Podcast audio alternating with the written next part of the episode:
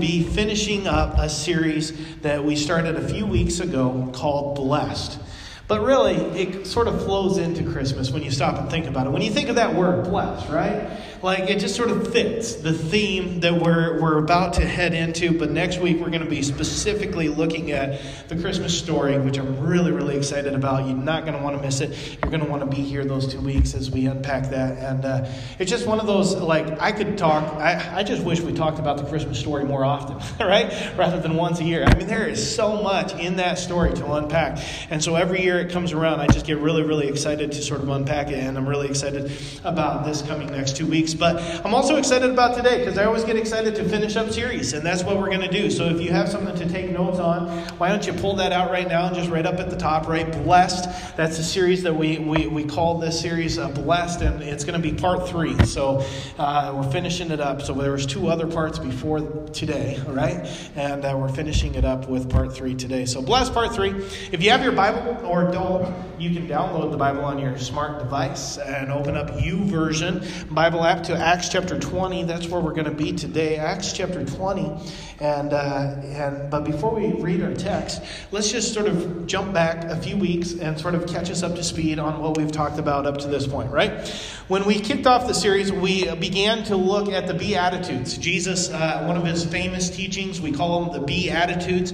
And uh, Jesus was talking about this idea of being blessed. And I think it's important for us to look at the Beatitudes, look through Jesus' eyes to see his context of what it looks like to be blessed, right? Because we want to be like him, right? And he has a view of certain things that sort of maybe are important for us to catch on to. And so we look through his eyes rather than looking through the American dream, right? The American dream has uh, an idea of what blessed looks like, and Jesus has an idea of what blessed looks like. Now, what we found when we looked through Jesus' eyes is that being blessed was not about the price of our belongings so much, but it was more about the person that we are actually becoming. So, in other words, what is happening inside of us and what is happening through us. That is more important than how much we have in our bank accounts, how much we have in our uh, possessions, right? So, that was uh, week one. Then last week, we looked at uh, the people in our lives. We saw how people can be actually one of the greatest blessings.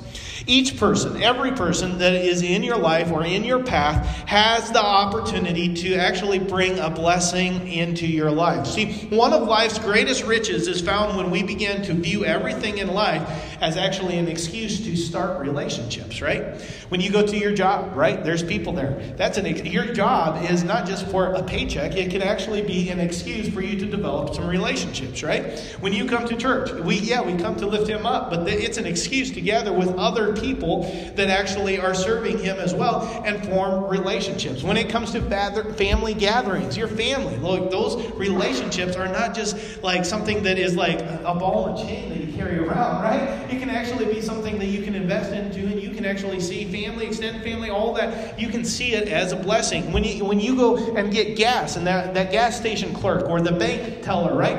Those are people that you see on a regular basis. If you see the person, and begin to see them through God's lens of being valuable, right? All of a sudden, you can actually see this as an opportunity for you to start a relationship with people that oftentimes get overlooked in our lives, and there can be a blessing that can come through that relationship. That's what we talked about last week, right? So, reviewed real quick part one, part two. Now we're into part three. Who's ready? You ready? You with me? Acts, come on, that's what I like. Acts chapter, I mean, it's going to, dude, you're going to give me preaching this morning. Acts chapter 20, verse 35. We're just going to read one verse this morning. It says this It says, In everything I did, I showed you that by this kind of hard work, we must help the weak, remembering the words the Lord Jesus himself said, It is more blessed to give than to receive. All right, stop there. Let's pray. God, we want to invite you into this message to speak clearly to us. We pray, Father, that you open our ears to hear, open our eyes to see, and open our minds that we might understand. Then soften our hearts so that we'll be able to receive all that you speak to us. Then give us the strength and the courage to put all that you speak into action because, God, we don't want to just be hearers of your word, we want to be doers. Help us to be your church. And everybody said, Amen. Amen. Amen.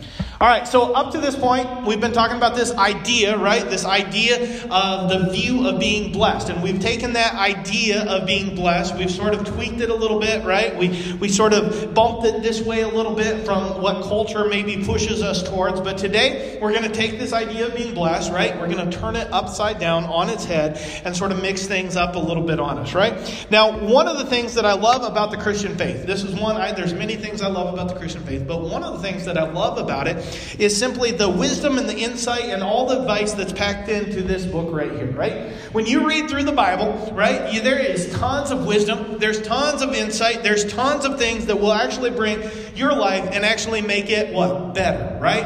It's just the way it is. Matter of fact, you don't even have to believe in Jesus, and you can still go through this book and find things that you could apply to your life and say, man, that's wisdom right there. That's insight. That's something that would actually move my life in the right direction and make my life better. Whether you believe in Jesus or not. And I think that is a very, very cool thing that you can come, and it actually gives us a reason to invite somebody that is not a Christian into our church. Because this can be a safe place for us to invite somebody who doesn't believe, and they can come and sit and listen and say, wow, that's actually really good. I think that would actually benefit my life. Because there's a ton of things that could benefit your life from, from this stuff. And if they come and safely explore some of those things, they'll be exposed to Jesus, and hopefully someday they'll come to a place where they encounter Him and they'll actually start to believe in Him, right? But there's a sometimes a process. It just doesn't, it's like you got to believe before you get in first, right? Hopefully you can get into our church, right, before you believe, and you can learn some things that could maybe actually challenge you and actually better your life. And you say, you know what, now that I've been experiencing this, I want to experience a little bit more. And I think that as I've been learning, I'm going to actually put my faith in Jesus. That's the whole reason why we exist, right? Is to invite people in to have a safe place to explore some of his teachings. And his teachings can make your life better whether you believe them or not. And so I love that about Christianity. But there's also things about it that make it a little bit difficult when it comes to Christianity, if we're honest, right? You you can read through the Bible and, and have the opposite effect and be like, I don't know if that's wisdom. I don't know if that really makes sense to me, right? You can actually read through the Bible and you can come across things that actually feel very offensive to you. You're like, oh man, I'm offended by that, right? Because there's things in here, man, that offend people, right? There's also things in here that can rub, you know, the wrong way. You're like, ah, just don't like that. And, and, and then sometimes you're just like, man, I read that, but I have no idea what that means. That's just, I'm scratching my head. I'm a little bit confused, right? Those things are in the Bible as well. And so when it comes to being a Christian, sometimes we come across things like that. And even though we're Christians and we believe in Jesus, we see those things hidden in Scripture that offend us, that rub us the wrong way, or that maybe just leave us scratching our head. And we sit there and we say, man, I don't know if I get it right? I've been there. I, I, read through this book every year, right? I, from Genesis to Revelations, I try and make it through. And, and, and I, I always, I'm like, wow, I've read that several times and I've never seen that before. That doesn't really make sense to me. I don't understand it. And sometimes when we find something that's maybe a little bit more offensive to us or rubs us a little bit wrong, the wrong way or doesn't make sense, what, what do we want to do as Christians? We just sort of want to push by it, right? Just sort of brush over it. Maybe we'll just sort of set that over here. But then, if you have been in the faith long enough, you say, wait a second maybe I need to ask myself a question about that thing that offended me, that thing that rubbed me the wrong way, that thing that doesn't really make sense to me. Maybe I need to ask myself, maybe that crazy sounding verse is actually something that Jesus wanted me to hear and wanted me to do because he sees something that I don't see. Maybe there's a reason he put that there. And maybe I just need to give it a little bit more attention and maybe I need to actually apply it just to see what he's actually talking about. I mean, I think that's a good question, right? That's a good question. And when it comes to the text that we read today, it's one of those texts that leave me sort of scratching my head and saying, I don't know if I get it, right? It, it, it's a little bit weird because it, it's, it's Jesus continuing to talk about this idea of, of being blessed, but instead of going with the grain, he's going against the grain. He's sort of turning it on its head, and, and he's doing something that's a little bit out of the norm of what we tend to think, right? And it goes right along with what we talked about in part one. Remember when Jesus did the Beatitudes? He gave us eight examples of people that he considered to be blessed. Who were they? They, they were the poor. The poor were blessed. The, the, those who mourn were blessed. Those who were humble were blessed. Those who were hungry and thirsty for justice. Those who were merciful. Those who were pure hearts. Those who work for peace. Persecuted for doing the right thing, those people are blessed. I mean, those are eight people that are blessed according to the Beatitudes. And, and I sit there and I'm like, not one of those eight would have made my version of being blessed. So Jesus is continuing to, to, to, sort of challenge us and get us sort of scratching our head and saying, What are you exactly saying here? Because he had a tendency to do that he had a tendency to say some things that were a little bit contrary to what a lot of people believed. And this idea of like giving to be blessed, it's, it's more blessed to give than to receive. That, that's one of those things that just sort of, ah, man, it's like, I don't know if I fully understand it or understand this topic of being blessed. So maybe I need to look into it a little bit farther. Which gets me excited about this verse that we opened up today. Because Acts chapter 20, verse 35, when you when you look at, at it, it's actually Jesus talking. Okay? Like, and, and that's surprising because it's Acts. Okay? When you read the, the Gospels, Matthew, Mark, Luke, and John, which are found in the first four books of the New Testament, it's like you know that most of it is Jesus talking, and that's exciting. Some translations of the Bible actually put all of Jesus' words in what? red letters. It's really fun when you get one of those Bibles because you open it up and you just see all this red and you're like, wow, that came from Jesus. That came from Jesus. That came from Jesus. And you know, like, if Jesus said it, man, maybe I hold on to it, right? Because that's what this whole thing is based upon, right? And so, so I love that. But then when you get into the book of, of Acts, it's a little bit different because it's not documenting Jesus' life like the Gospels did. The Gospels are all about documenting Jesus' life. Now, Acts is a little bit different, where Acts is actually one of the books that documents the, the start of the early church. This is where we see the church emerge and take off. And so it's not as many red letters. Now, it starts off with Jesus. Jesus had been killed, he had been, been put on the cross, died. He, he spent some time in the grave. He rose from the dead, right? And that's where sort of then Acts kicks off right before Jesus ascends. So the first two chapters, you see some red letters, but then it goes to black. You don't see those red letters anymore because it's not documenting his life eh, in the physical form. It's documenting the lives of those who are taking the message and starting the church and moving things forward, right? And so as you read, you're not seeing his red letters, but then as you go through all these chapters of black letters, then you come to chapter 20 and you see red letters. And you're like, whoa, wait a second. Where'd that come from? Well, it actually came from Paul. Paul the Apostle was actually communicating, and as he was communicating, he said, You know what? I'm going to quote Jesus. And he quotes Jesus with such authority that everybody is like, Well, that needs to be in red because that didn't come from Paul, that came from Jesus. Which is surprising because you can read Matthew, Mark, Luke, and John, and you don't see Jesus say it anywhere there. So somehow Paul got something from Jesus that got put into Acts that wasn't put over here. So there's something here that needs to be caught, something that we need to pay attention to. And so if we look at what he said again and just look at the direct quote that came from Jesus, it says this in the last part of verse 35 it says, Jesus himself said, It is more blessed to what? Give than to receive. Wow. I mean, as a parent, I love this, right? Especially around Christmas time, right? When your kids get that crazy look in their eye and they're eyeing something that's way out of your price range. I love this. It's like, hey, guys, come here. You know, like, let me tell you something. It's more blessed to give than to receive. You know, like, let's let it go. You can get that car a little bit later when you got money to buy it for yourself, right? I mean, it's just one of those things, you know? Now, now, the truth of the matter is, we say this, we've heard this, right? And we like to communicate this because it's in the Word. But the truth of the matter is, when it comes to our own life, this is one of those things that sometimes it's, it's, it's something that internally we wrestle with. Now, we wouldn't communicate that out loud, especially not with a whole bunch of Christians, right? Because we know it came from Jesus.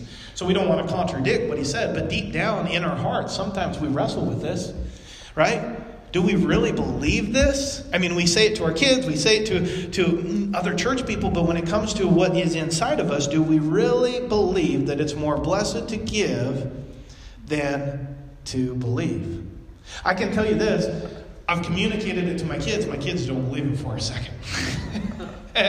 Just try and communicate it to your kids and see how they how they receive it. Right last night, okay, I'm at the kitchen table. We got this thing of cookies and I try to communicate how it would be more blessed to, for them to like give me some cookies than for them to receive cookies for themselves. I about got beat up. I mean, they like attacked me. It was like, no, these cookies are mine, and you're not getting any, right? It, it's one of those things. Like you, you try to communicate, and it's just, it's like there's there's this internal war that will begin to happen with not just your kids, but really with everybody when they stop and think about it. The truth is this: giving doesn't always feel like a blessing. It just doesn't. There's times where it doesn't feel that way.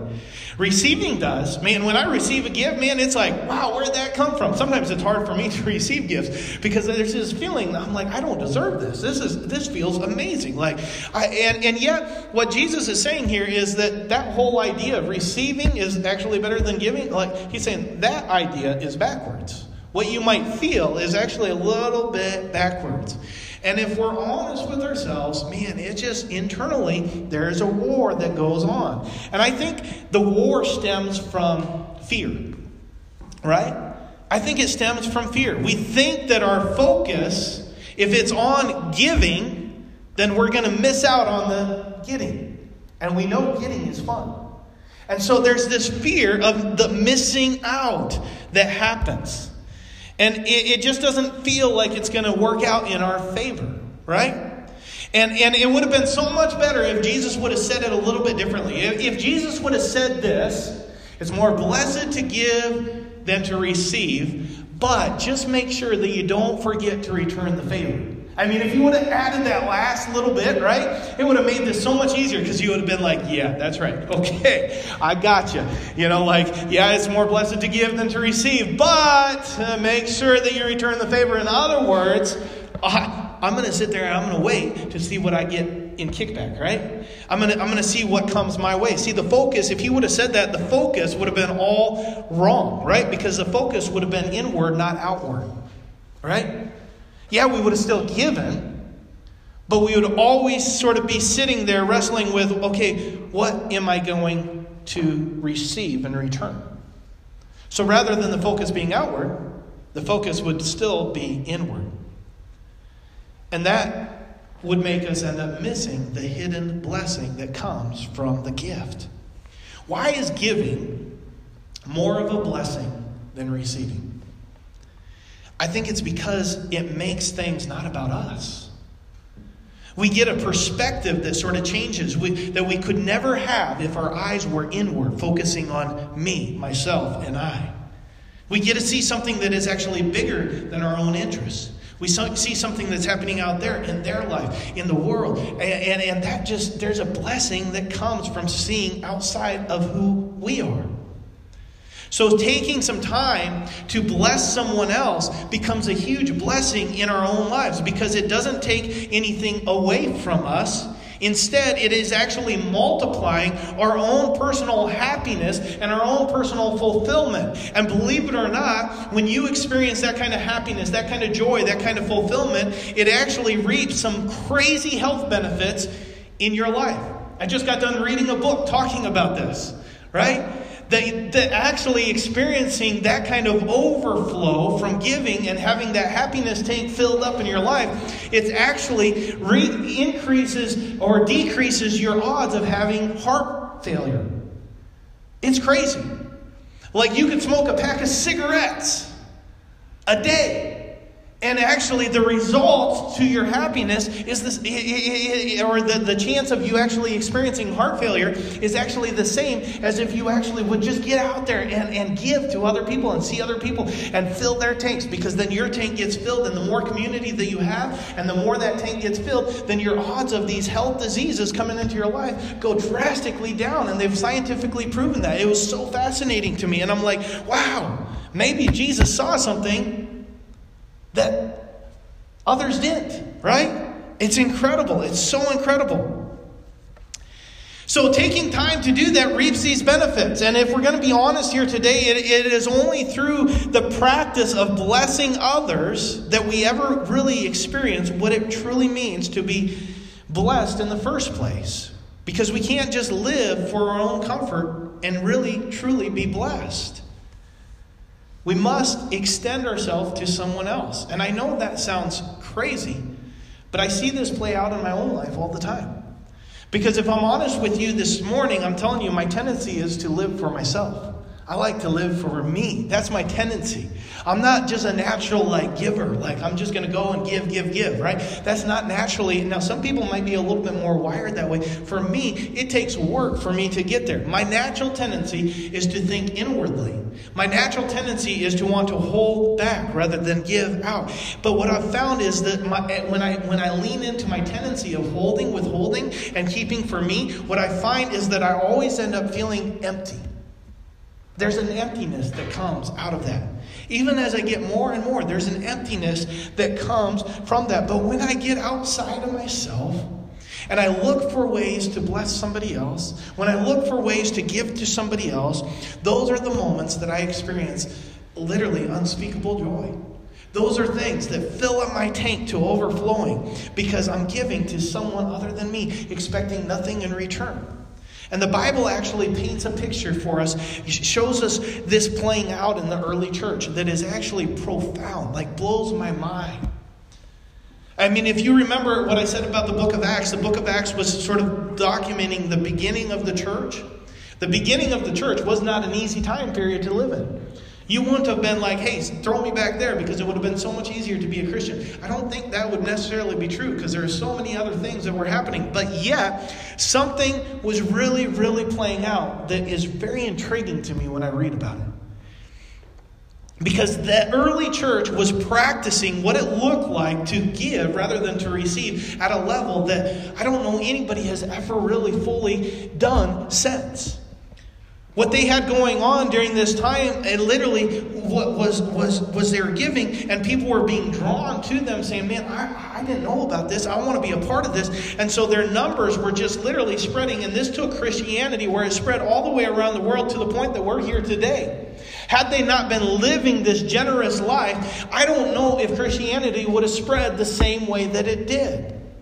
So let's look at the way that they were living. What were they doing? What were they focusing on that literally made this thing spread the way that it did? Acts chapter 2, verse 20, 42 through 47, it says this It says, They devoted themselves to the apostles' teaching and to fellowship and to the breaking of bread and to prayer.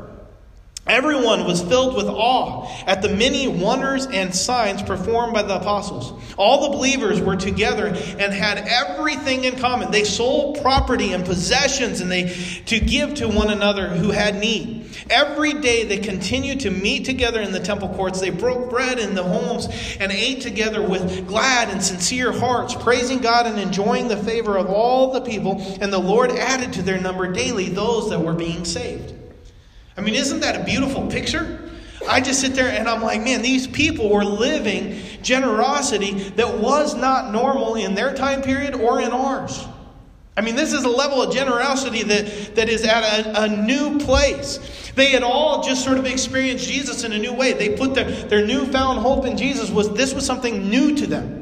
They just heard the message. They heard the story. They said, Man, I'm seeing apostles doing these miracles. I'm hearing the story of what Jesus did. I'm going to believe it. I'm going to step into it. And so all of a sudden, they were putting their faith in this guy who had walked. And some of these people they had not seen Jesus with their own eyes. This is just a story of a dead guy that came back to life and then ascended up into heaven that they were saying, you know what, I'm going to believe it. Why am I going to believe it? Because I'm seeing these, these miracles that your apostles, your, your, your, your close people to Jesus are, are performing but then, more than that, I'm seeing something that's contagious with the way that you guys are living your life. I want in. I want to believe this. So they have this newfound faith in Jesus, and that faith brought them into this community with others that were believing in Jesus. And then that faith was moving them to a place where they were taking action one for another to meet the needs.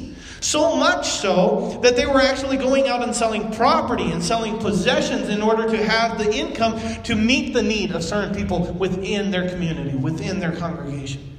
I mean, this is crazy. I'm not signing myself up to go sell property in order to give you some of my money. This is like stuff that blows my and I wrestled with. I'm like, how in the world did this happen? This is crazy. These people were completely unselfish. They didn't count anything that they owned as their own. Instead, they saw it as something that they could use to bless someone else.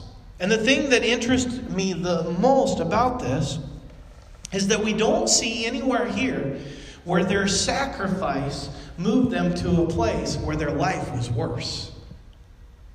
You don't see that. Instead, what you see is the opposite. You see that these people became blessed because of their opportunity to meet needs.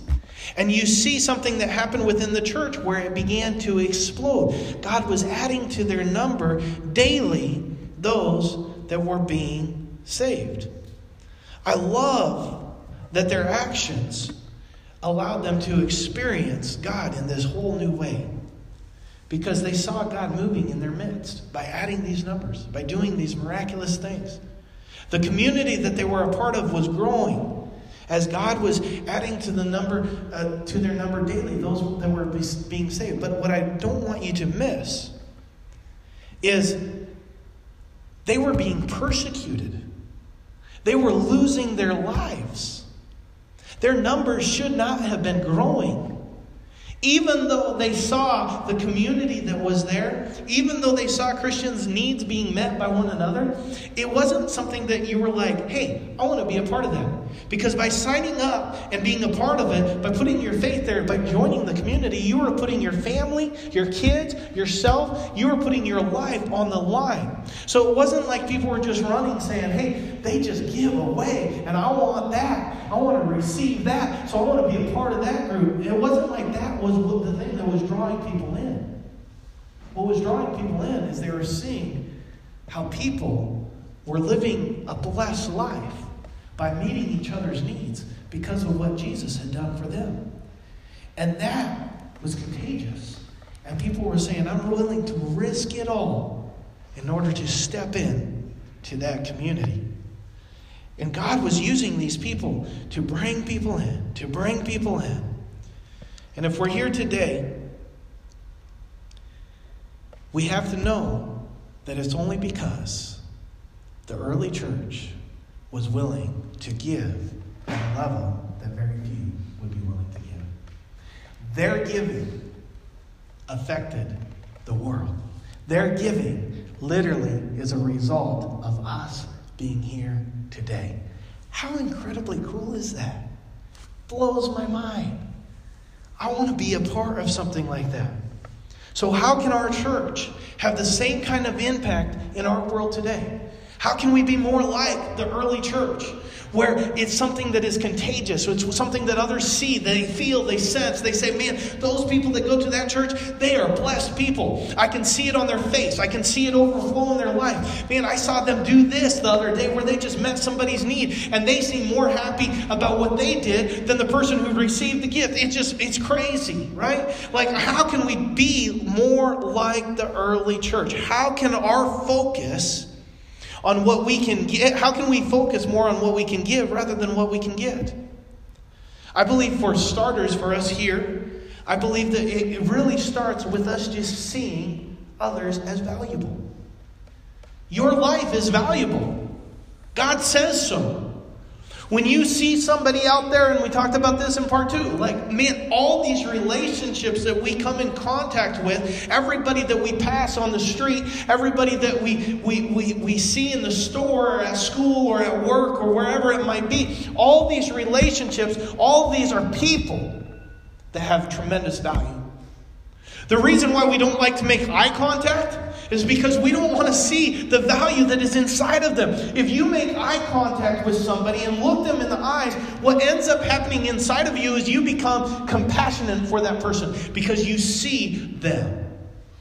We can be in a whole room with a whole bunch of people and never make eye contact and never feel compassion for one another simply because we're avoiding what happens if we begin to be intentional about looking into people's eyes and seeing them as valuable the way that Jesus sees them as valuable? That's the starting ground. Young and old, those that are like us and those that are not, those that are in our church and those that are outside of our church, right? Those in the community, those around the world. Look in their eyes. See individuals that are completely not living according to this. See them as valuable. People that are living in sin, people that make your stomach turn because of the sin that is in their life, people that are so different than you, different ideas about the world, different beliefs. Let look at them. See them in the eyes. Because Jesus says, you know what? I love that person so much, I'm sending my son to die on a cross for them.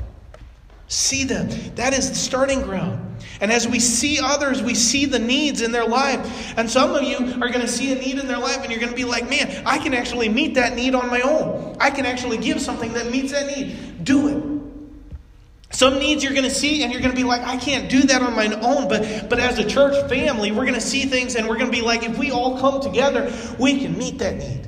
Let's do it.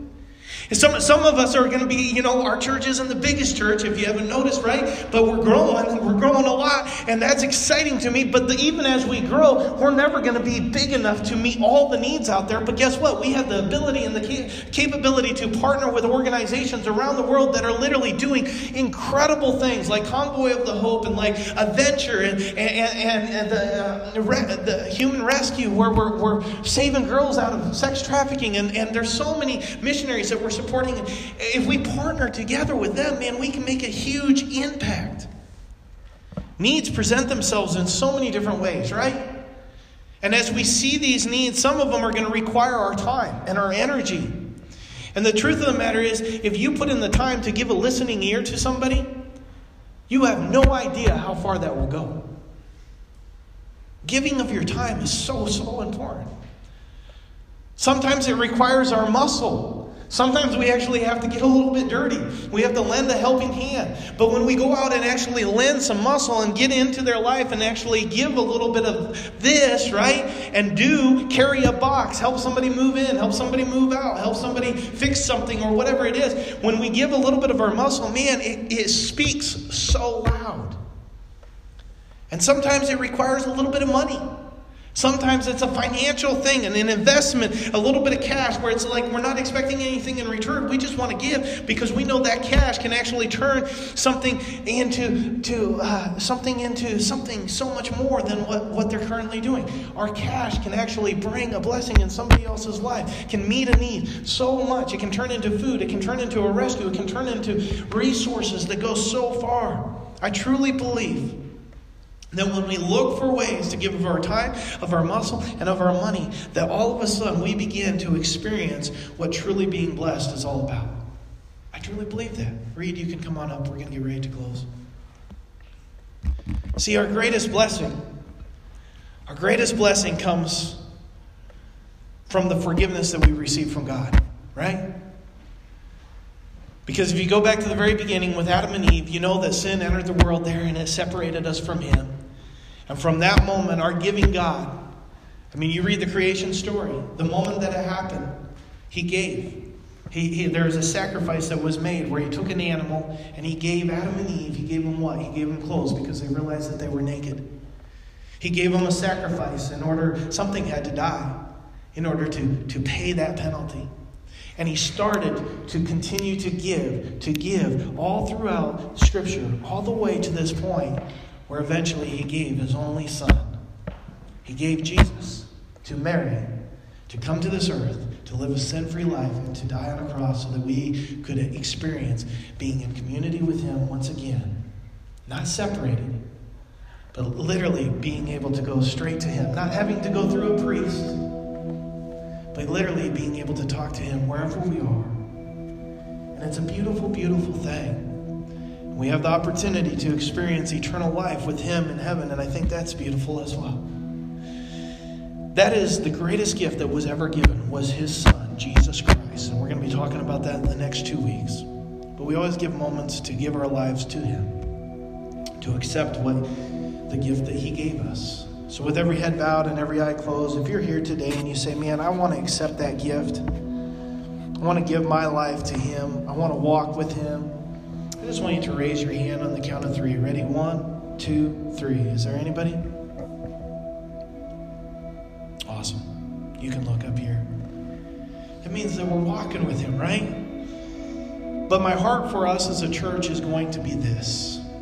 I hope I hope we don't ever see our spiritual growth process as being the same after today. My prayer is that we as a church don't just come to experience an amazing community. And I think Timbers is an amazing community.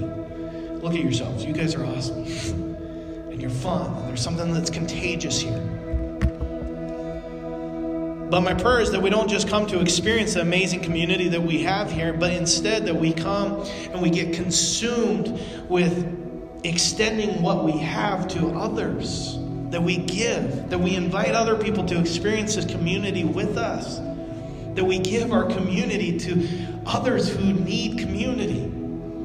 That we give of our time in order to make this thing happen. That we give of our, our muscle in order to love on some kids that we give of our finances in order to keep the doors open and to keep things happening, not just here, but also around the world, so that we can partner with these other organizations.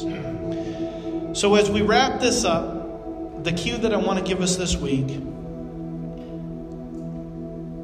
is to give. Because we have to understand that we're never going to truly, fully be blessed if all we do is seek our own blessing. And so I'm not asking you to give because I won't. Asking you to give because I want you to be able to live a truly blessed life according to what Jesus taught. Let's take a moment and let's just pray and ask God to help us with that. God, we just thank you for being a God that sees things differently than we see things and that we can have confidence that you see things the right way, that you know things that we don't know. But I just pray, Father, that you help us to have the courage to actually do it, even though it doesn't always make sense. That you give us the courage to be able to find things that we believe in, that we will give. We'll give of ourselves, we'll give of our things, give of our resources. Give us the courage and the strength to put it into action. Help us to be like the early